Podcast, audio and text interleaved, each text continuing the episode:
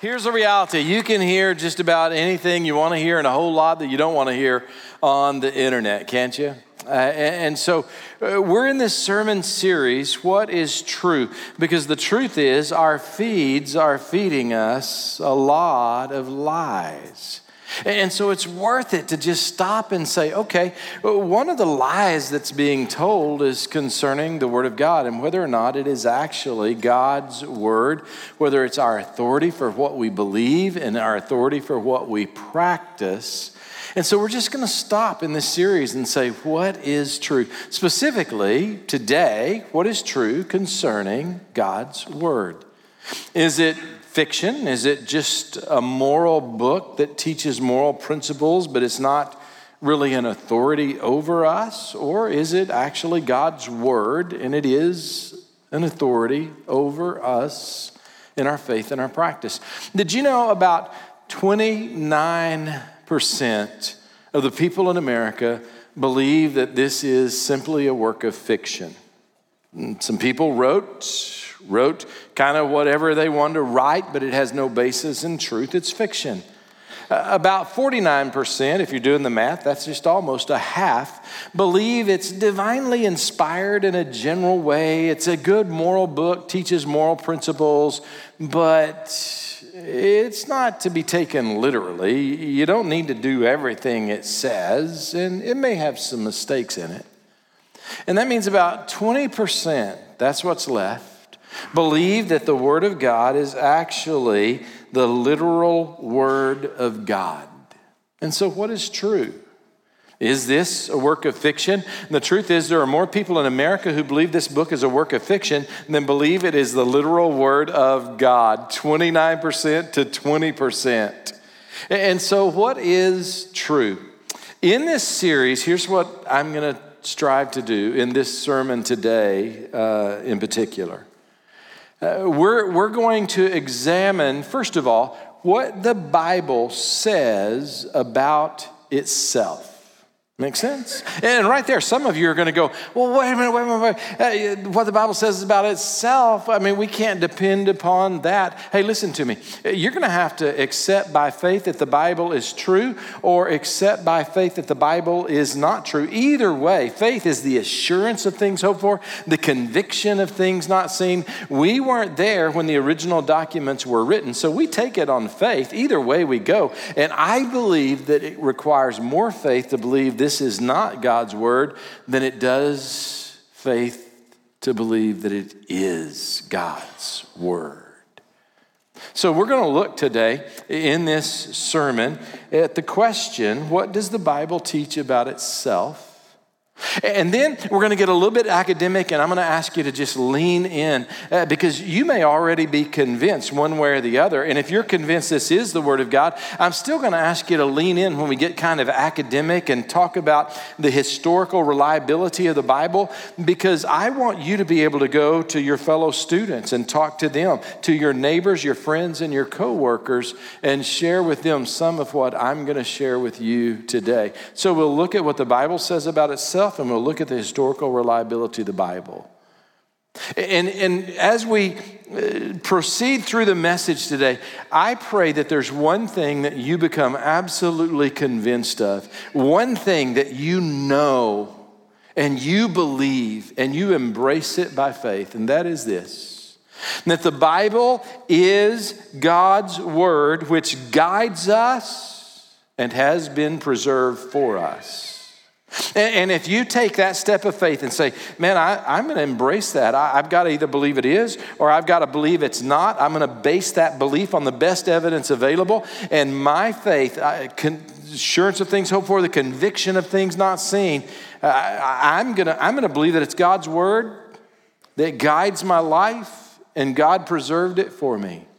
If you make that declaration, then I'm going to invite you to do one thing today, and that is this to declare God's word is my authority for faith, for what I believe, and practice what I do. So, with that in mind, let's just dive right in. And we're going to first focus on what to know. What is it that we want to know concerning the God's word. And the first thing we want to know is whether or not this is God's word. I'm going to invite you to stand with me on the screen is going to be 2 Timothy chapter 3. We're going to read together verses 16 and 17. I invite you to read this and I invite you to declare this in faith, but you may not be ready to do that yet. So read it and declare it if you are ready to do so. But let's read it together. All scripture is breathed out by God and profitable for teaching, for reproof, for correction, and for training in righteousness that the man of God may be complete, equipped for every good work. God bless you. Thank you for being faithful to God and His Word and standing and honoring it. And notice what you just read. First of all, it says, All Scripture is breathed out by God. Now, we're looking at what Scripture says about itself, right? And, and I admit that. I want you to notice that. I want you to understand that. But this is what Scripture says about itself. And the reality is, only about 20% of the people in America actually believe that. Others believe, well, kind of like this. Watch this video. You can't make the claim that this book is the word of God, and then men can delete verses as they choose or add verses as they choose. no, of course they can. They can. No, they can, of course. So how do you know then what you're reading is reliable? Like the end of Mark. So you accept men can corrupt? They can take it out. Yes, of course. So, you, so men can corrupt the Bible. Yeah, oh, cool. and they can correct anything. Okay. They can corrupt. They can make anything up. Now, what you're saying now is people could make Jesus say whatever they wanted. They could write whatever oh, they yeah, wanted. people can talk all sorts of rubbish. No, no, no. They can write it. Uh, they can write all sorts of rubbish. And it, so how would you how would you know whether that thing's true or not? So, a lot of folks say, hey, the Bible's been edited and edited and edited, and you make say anything you want it to say. You can make Jesus say whatever you want Jesus to say. And so that's what our feed is feeding us, right? But, but listen, here's what Paul, an eyewitness to the events, said. Now, now it's really important to understand who is saying this. Paul is writing to his son in the faith, Timothy. Paul is, is an individual who met Jesus on the Damascus Road. Paul is, is an individual who was an incredibly brilliant theologian. Paul is an individual whom God used to write a good portion of the New Testament. Think about it. Paul wrote Romans, 1st and 2nd Corinthians, Galatians, Ephesians, Philippians, Colossians. He wrote Philemon, 1st, 2nd Thessalonians, 1st, 2nd Timothy. I believe he wrote the book of Hebrews. I mean, he wrote pretty much the, the majority of it, right? But not only that, this Paul, who makes this statement, was really good friends with Peter and John. John wrote the Gospel of John and 1st, 2nd, 3rd John, but he was a friend with, of Peter as well. And Peter wrote 1st and 2nd Peter. And we believe that Peter had large influence on. Uh, John Mark, who wrote the Gospel of Mark. Paul was also friends with Luke, probably his personal physician. Luke wrote the Gospel of Luke and the book of Acts. And so here's Paul. He meets Jesus on the road to Damascus. God, through Paul, writes a good portion of the New Testament. He knows the rest of the writers, they're contemporaries of his. And Paul says, As God is my witness, I declare to you that when I was writing, and Peter was writing, and John was writing, and Luke was writing, we did not just write that which popped into our head. We didn't get together for a writing seminar and come up with this incredible story and then divvy out the story, and each of us wrote a part of the story. We each wrote as God led, as God put His words in our mind, we put those words on papyrus and parchment. Now, here's an eyewitness and here's somebody on our feed feeding us a totally different story. Which one are you going to go with? The one who's the eyewitness or the one who 2,000 years later says it's an edit of an edit of an edit? I've never been to Globe Life Field, but I've read about it, so I feel like I pretty well know the place like the back of my hand. I mean, after all, I know it has a retractable roof. Pretty sure it has air conditioning. Beyond that, I don't really know anything about Globe Life Field. I do know I watched a Rangers game for the first time uh, last night until they started losing, and I turned it off. So I got kind of a bird's eye view of Globe Life Field. Now, on the other hand, I've got a friend who his company has like a box at Globe Life Field, and, and so he goes to the games all the time. He, he hosts clients there, he, he hosts coworkers there. I mean, he's there all the time. And let's say that you are wanting to go for the very very first time. You're going to Globe Life Field, you're going to watch the Rangers because you're like your pastor and you're on the bandwagon. And so you're going to go. Let me ask you this. If you're wanting to know where's the best place to park and are the hot dogs good and where's the best place to sit, are you going to come and ask me? I'm telling you, I've never been there and, and I've seen it uh, for the very first time on TV last night. Or if you had the option, would you rather go to my friend who goes there all the time, sits in a box, is it game after game after game after game? I mean, you probably would rather have your information from somebody who's actually an eyewitness versus somebody who's just operating on hearsay. And in the very same way, I am going to stake my eternal destiny on the testimony that Paul has given me and you rather than what somebody on our feed feeds us. So, the very first thing that I would suggest to you is based on the Word of God, the Word of God declares that the Word of God is actually the very words of God. But notice what the Word of God does. The Word of God actually guides us. Did you notice in the next part of the text? Scripture is breathed out by God. To speak, you have to breathe. And it's what Paul is saying is God breathed the very words that we put to pen. Uh, but, but he says these words are supernatural in origin and supernatural in effect. Uh, because look at this the Word of God guides us. It's profitable for teaching, reproof, correction, training in righteousness. That is, God's Word is living and active. And as you read God's Word, God, God's Word reads you. God's word examines you. Actually, something supernatural happens when you start reading the word of God. God takes his word and targets those words at needed areas in your soul, diagnosing uh, where you are diseased, diagnosing where you are in sin, diagnosing uh, where you need to go next. And God's word is just targeted at your soul. There is something supernatural that happens when you are in church and you stand and you read God's word, when you are alone and you open the word of God and you read God's word, when you are just uh, driving in your car and you recall a verse that you have memorized, when you're praying over someone and you pray over them the word of God, I'm telling you, there is a supernatural element to what is going on that is far different than when you just pick up D Magazine and start reading it. Not that there's anything wrong with D Magazine. It's just the one that was lying around my house when I was looking for an example and an illustration. There's something different between reading the Word and reading Sports Illustrated. Not that there's anything wrong with Sports Illustrated. You see, there's a supernatural element. God uses His Word to literally guide and direct our steps, correct, reprove, train. Uh, y'all been reading about artificial intelligence?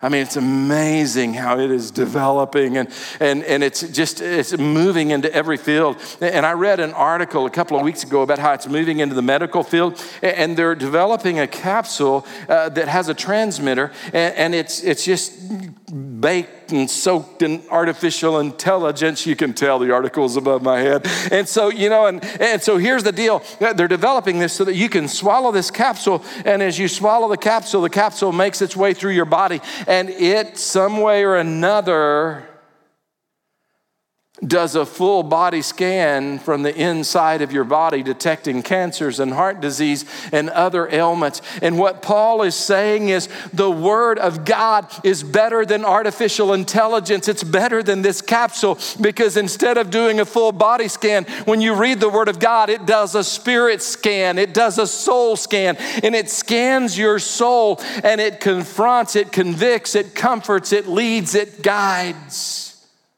But it doesn't just engage with you as you engage with it, it's actually guiding you to where you want to go. Did you notice how it says, so that the man of God, the woman of God, the follower of Jesus may be complete, equipped for every good work? Do you see what it's saying?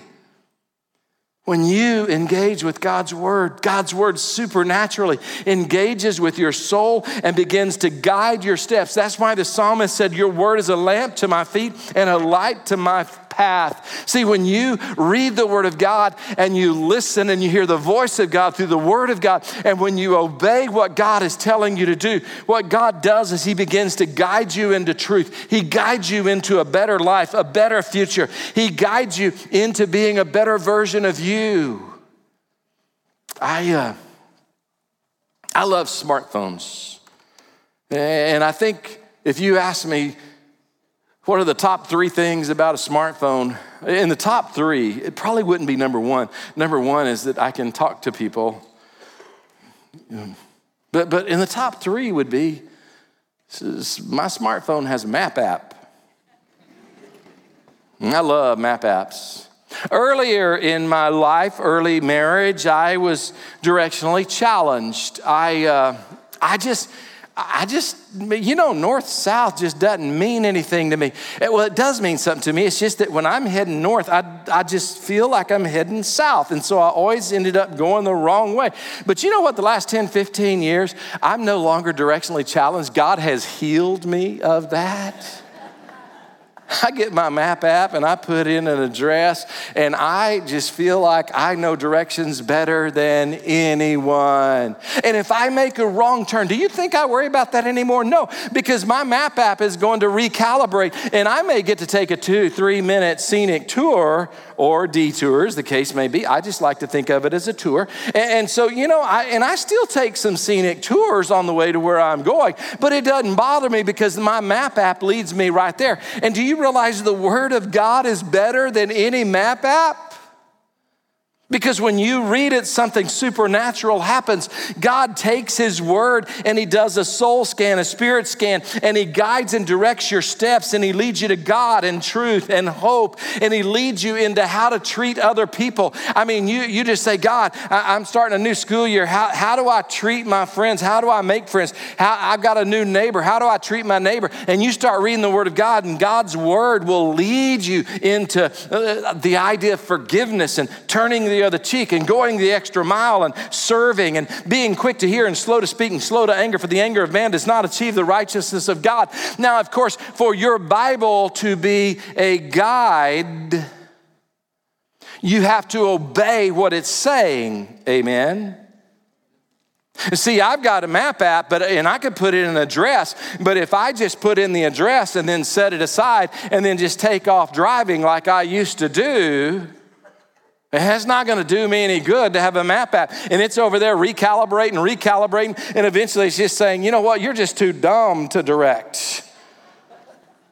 But because I'm not following the map app. And listen to me, God doesn't say you're too dumb to direct, but He does say, hey, I can't lead you where I want you to go and where you need to go and where ultimately you desire to go unless you are actually following and obeying the map app. But I'm telling you, the Word of God is better than any map app and it's better uh, for your soul than any guru you will ever listen to, any self help book you will ever read, any spiritual guide you will ever sit under, any TikTok video you will ever view.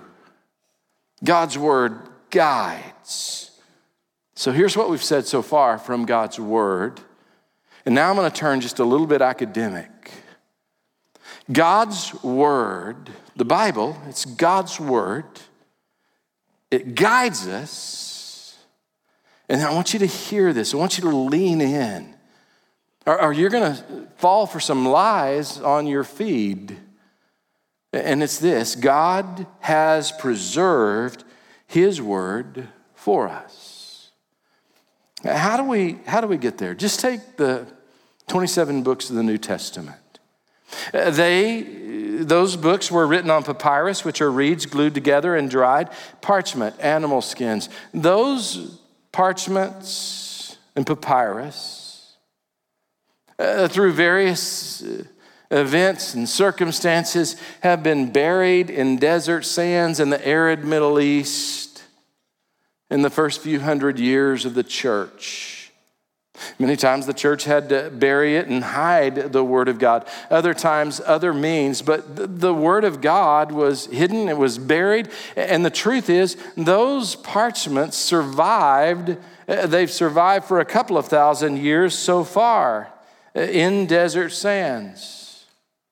And now, archaeologists uh, excavate and they dig up these parchments all the time. Did you know we're still finding about six to 12 uh, biblical ancient parchments every year? The last major find was in 2011. Do you know they, they dig these up and they can carbon date and they can tell when was this written originally. The oldest parchment that has ever been dug up to date is the, old, the oldest New Testament fragment is found, it's the Rylands Papyrus dating back to 130 AD. Now, compare that to our guy on TikTok it's an edit of an edit of an edit of an edit, and you can make Jesus say and the Bible say anything you want it to say. Now, now just hang with me because I'm, I'm saying academically, that kind of a statement just doesn't hold up. Archaeologically, historically, that kind of a statement doesn't hold up. The oldest one is 130 AD, contains John 18, 31 through 33, and John 18, verse 37. Now, when they dig up these parchments, sometimes they'll dig up an entire book of the New Testament, others a portion of the book, others a few pages of the book or like the Rylands papyrus, just a few scraps. But cumulatively, listen to this. And I won't, I won't try to bore you with academics. Just hear this and we'll move on. There are over 5,000 of these ancient parchments that have been discovered and contain all portions of the New Testament. 5,000. The entire Bible can be constructed from ancient parchments, fragments in existence today, all written, and this is really, really important, prior to 300 AD. So, the Bible that we are reading today is not based on some edit that some dude made in 1830 or somebody else made in 1930. The word that we're reading is based on parchments that have been dug up from desert sands, all written before 300 AD. The two oldest complete copies of the New Testament are the Codex Vaticanus and the Codex Sinaiticus, and both were written around 350 AD. Complete copies of the New Testament. Do you realize that means if you go to the Vatican in Rome, and if you go into the library and if you have the right access, trust me, you do not. You can actually hold the Codex Vaticanus, Vatican, Vaticanus, get it? Codex Vaticanus in your hand. It is a copy of the Bible written about 350 AD. The Codex Sinaiticus is housed in four different libraries around the world, but the majority of it is housed in the British Library in London. If you go there, part of it is on public display. Here is the reality if we're going to edit the Bible today, we'd have to sneak into the Vatican and edit the Codex Vaticanus. We'd have to sneak into the libraries around the world that house 5,000 parchments and the libraries that house the Codex Sinaiticus. And we'd have to change all those parchments. It would be an impossibility. The reality is, every word in Scripture is based upon parchments that are in existence today and were written before 300 AD. So when you read the Bible, it's not like an old game of telephone. Do you remember that game? Get 20 people in a circle and you say something really dumb to the first one, like, okay, here's the deal the sky's blue and I love Blue Bell ice cream. And then they're supposed to pass that around, and it goes all the way around the circle 20, 25 people. And then when it finally gets to the last person, you ask that person, okay, what's the message? And the message always comes back convoluted, like something like, uh, the sky has been raining Blue Bell ice cream. And you're like, that has nothing to do with what was said. And it's just this uh, distortion of what was originally said. That's not the Bible that we read. Every word you read is based on parchments written prior to 300 AD, in existence today. Archaeologists, historians who have integrity will tell you the most historically reliable and accurate ancient document in the world is the Bible. Aristotle, if you've ever heard of him, born in I think it was 3 what 384 BC, died in 322 BC before Jesus, right? Uh, he was a Greek philosopher. Uh, much of his writings shaped much of Western thought. But get this uh, think about Aristotle's writings in comparison to the Bible. For Aristotle's works, we possess only five manuscripts of any one volume none copied earlier than 1100 AD. For those of you who are keeping score math wise, five copies by over 5,000 compared to over 5,000 and a distance not from uh, John would have written his gospel in the 90 ADs, and the Ryland papyrus is, is dated to 130 AD, a span of about 30 years. And for Aristotle's works, it's a span of about 1400 years. And I don't hear a lot of people today saying, I just don't think I really can trust Western thought uh, because I don't know that we have the actual words of Aristotle today. The reality is, God divinely, God has divinely overseen the preservation of His Word. So, I started off telling you there's one thing I want you to know, I want you to embrace by faith, and that is the Bible is God's Word. It's God's Word that guides us and has been preserved for us. Now, let's move quickly to one thing I want you to do in response to what God's word says and in response to what academia says about the historical reliability of the Bible. I want to ask you to make this commitment. God's word is my authority for faith and practice. See, for God's word to be your authority for faith, that means God's word is your authority for what you believe. And that means the word of God doesn't just inform your beliefs, and it should, but it actually forms your beliefs. All right, let me put it to you another way uh, don't twist the Bible to fit your beliefs, adjust your, your beliefs to fit what Scripture teaches. Or to put it another way, how about this? What you think is not as important as what God thinks. And so when you say, wait a minute, I believe the Word of God is actually the literal Word of God, then you can say, okay, so the Word of God is going to be my authority. It is going to stand in authority over my thoughts and my beliefs. My thoughts and my beliefs are not going to stand in authority over the Word of God. And the Word of God, therefore, won't just inform what I believe, it will form what I believe about same sex marriage, about Jesus being the only way to the Father in heaven, about forgiving my enemies, about racism, and on and on on and on. I'm inviting you to make this declaration in your own soul God's word shall be my authority for what I believe. Faith. Now, only 20% of Americans believe that. 49% would say it's a good book, teaches moral principles but you need to think of the Bible more as a buffet. You just read it, and if you like what God said there, grab it. If you read it and you don't like what God said there, mm, just move on. And God never gave us the option of treating His word like a buffet.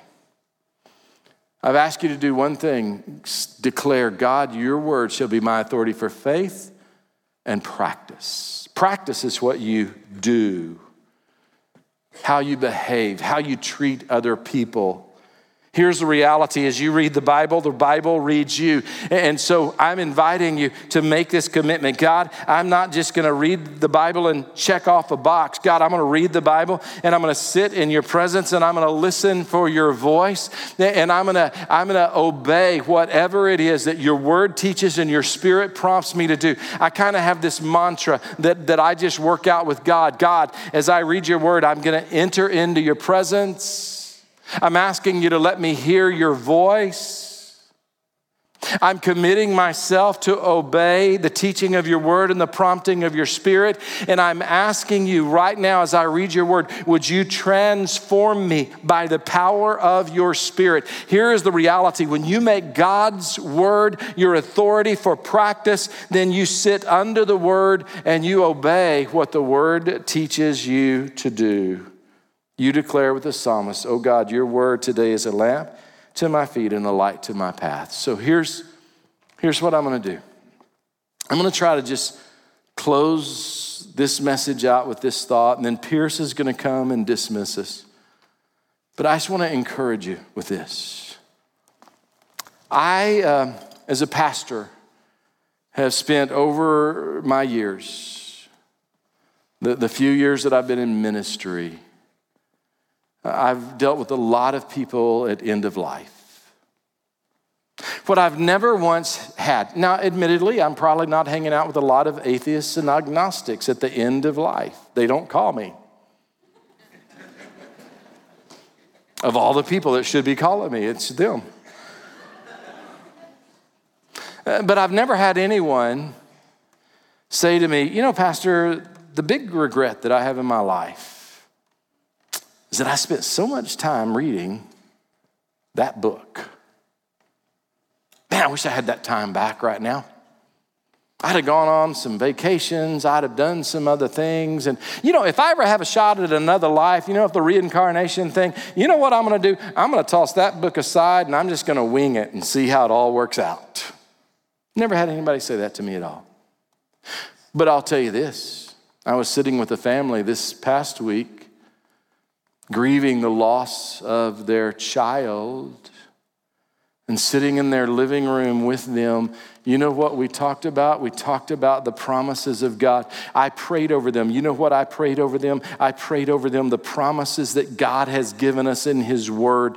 I prayed over them to, for God to remind them that to be absent from the body is to be present with the Lord, for God to remind them and let them believe with all of their heart that Jesus has already wiped away every tear and every sorrow and sickness, that, that their loved one is already already at home, dwelling in the house of the Lord forever. And by the time I finish praying, I look up and there's tears in every eye. And, and I'm, I'm planning to leave. And one of the family members says, Pastor, could we do the Lord's Supper together?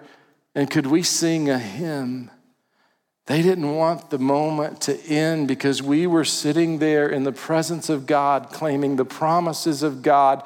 And even in the most difficult moment of life, we could say, Blessed be the name of the Lord. I'm telling you, you will never regret making the Word of God your authority for faith, what you believe, and practice what you do. Let's pray, and Pierce will uh, dismiss us. Lord Jesus, we love you.